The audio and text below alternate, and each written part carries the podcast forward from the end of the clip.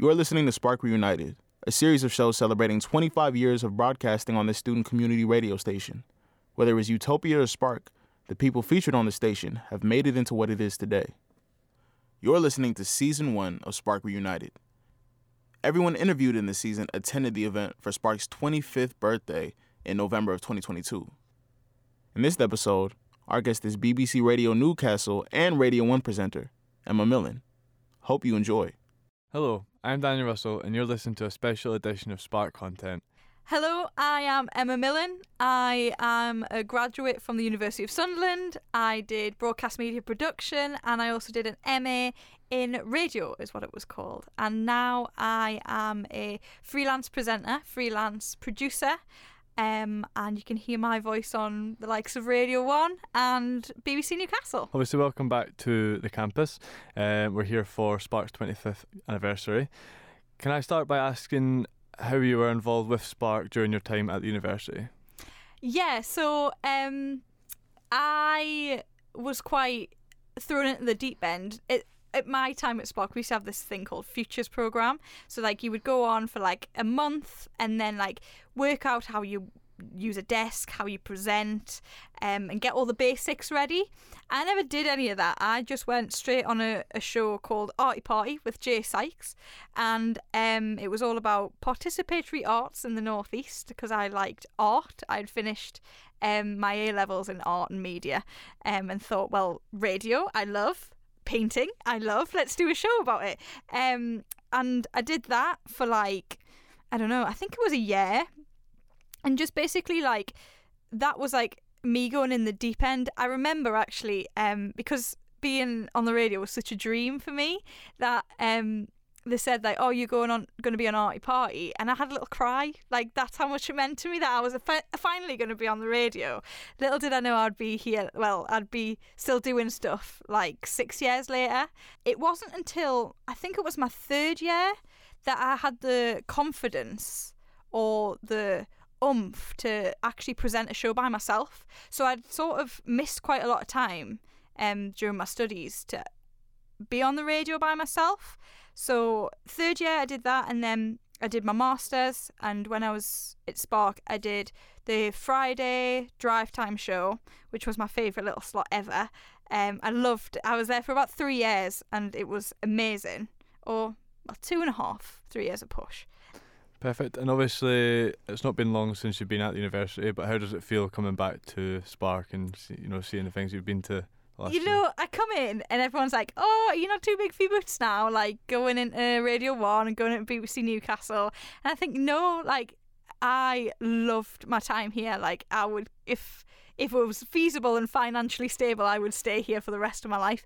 It was the best time of my life, and without Spark, I would nowhere be near going um, and doing the things that I do. So coming back, it's lovely seeing fresh faces and old faces, and um, just getting to talk to people that um, I, I can see myself as a younger form in, in other people. So it's nice to see that you know there is still that spark and that fire for audio and radio, and it's interesting to see what will be coming next. Really, getting my job.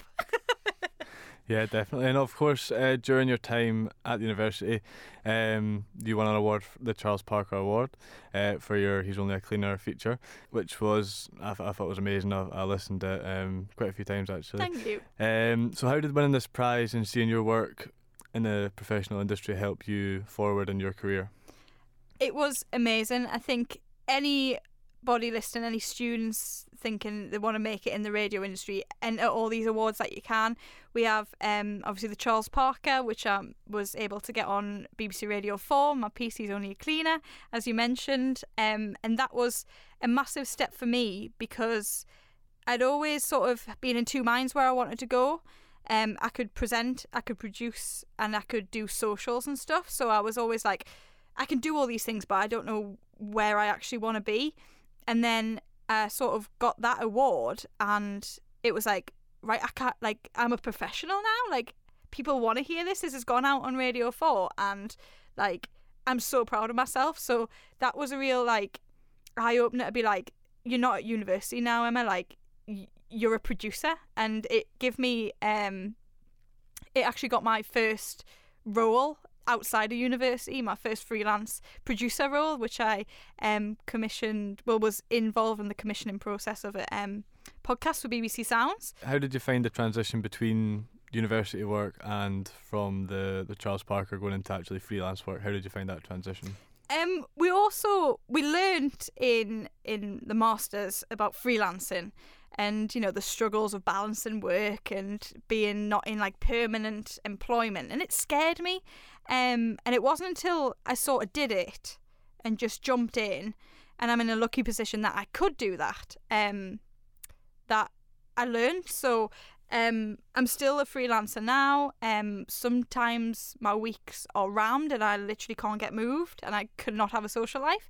But at the same time, sometimes my weeks are free so I can focus on um, getting better or of ideas and all that stuff. So um, the transition was hard. Like, I remember finishing university and I finished during um, COVID, so it wasn't a great time for freelancers.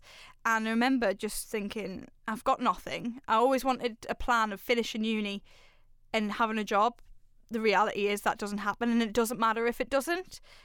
Yeah, definitely. And obviously, having been at the Masters yourself, what would you give? What what sort of advice would you give people that are in the Masters at this current moment in time, looking to pursue a career in the in the industry? it's hard. It is hard, but cream does rise. Like the cream will rise, and I'm a firm believer of that. So take every opportunity, say yes to everything. You know, if you want to be a presenter, perfect that craft at Spark. If you want to be a producer, produce a show or make a documentary or whatever, and do stuff that you love because this is a moment that I wish I could go back and make tons more things, but I don't have the time or the resources or anything now. Um, but advice wise, um, be you and go forward with things that you believe in. Because like I didn't think I could be a radio presenter because of my accent and the way I speak, and I'm sometimes very erratic and loud. Um, but I have developed that over time. And if you don't have a job when you finish uni, you're probably not going to. Um, don't put pressure on yourself. Don't look at other people's social media. Don't just focus on where you want to be and I just wanted to ask um, before I ask the last question. So, in terms of coming up with ideas and features, um, you've got your your donk um, feature on on the early morning, which I think is brilliant because I can't remember ever hearing that style of music on mainstream mainstream media. so, what is the the process around coming up with ideas? Is it just a matter of just coming up in your head, or do you have a set routine? Um, I remember when I got announced, or I got the phone call from the head of Radio One to say, Emma, do you fancy doing a show in October? Or four shows, in fact, take over a month.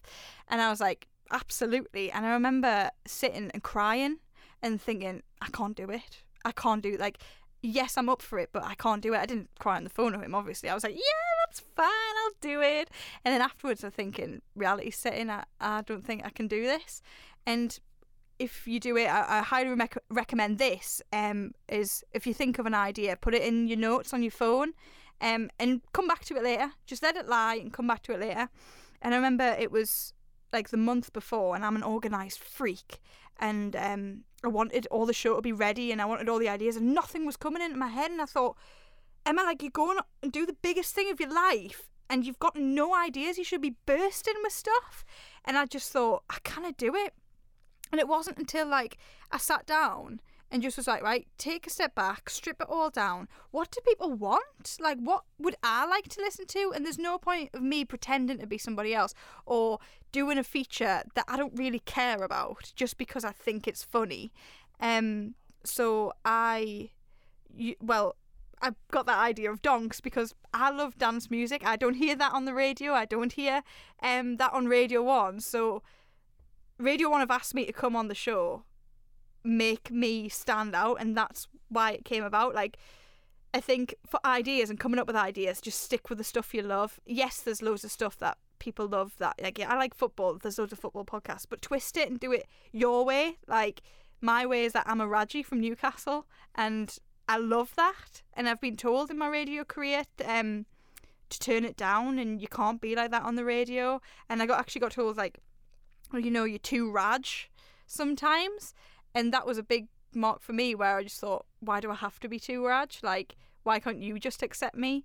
And lastly, what is your best memory or favourite memory here at Spark? Oh, this is good. My favourite memory. Favourite memory. We, oh, we were mad. We were really mad. Scott, our compliance manager, and people in our course hated us because we were just mad. Um, and we do some random things, but I can't even remember my favourite memory. I think um, the election. Um, I can't remember what year it was. Um, not the most recent one. I don't know. Um, and we did a we did a 24 hour broadcast so we like stayed in overnight and people were having a sleep in the shed upstairs.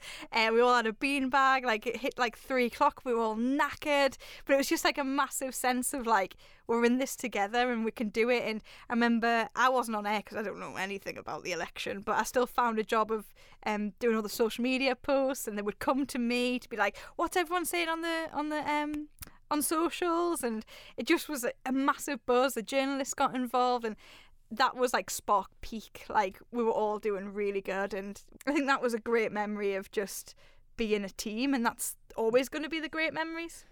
For more episodes from former members of Spark and Utopia, keep listening to Spark Reunited, sparking your interest in media.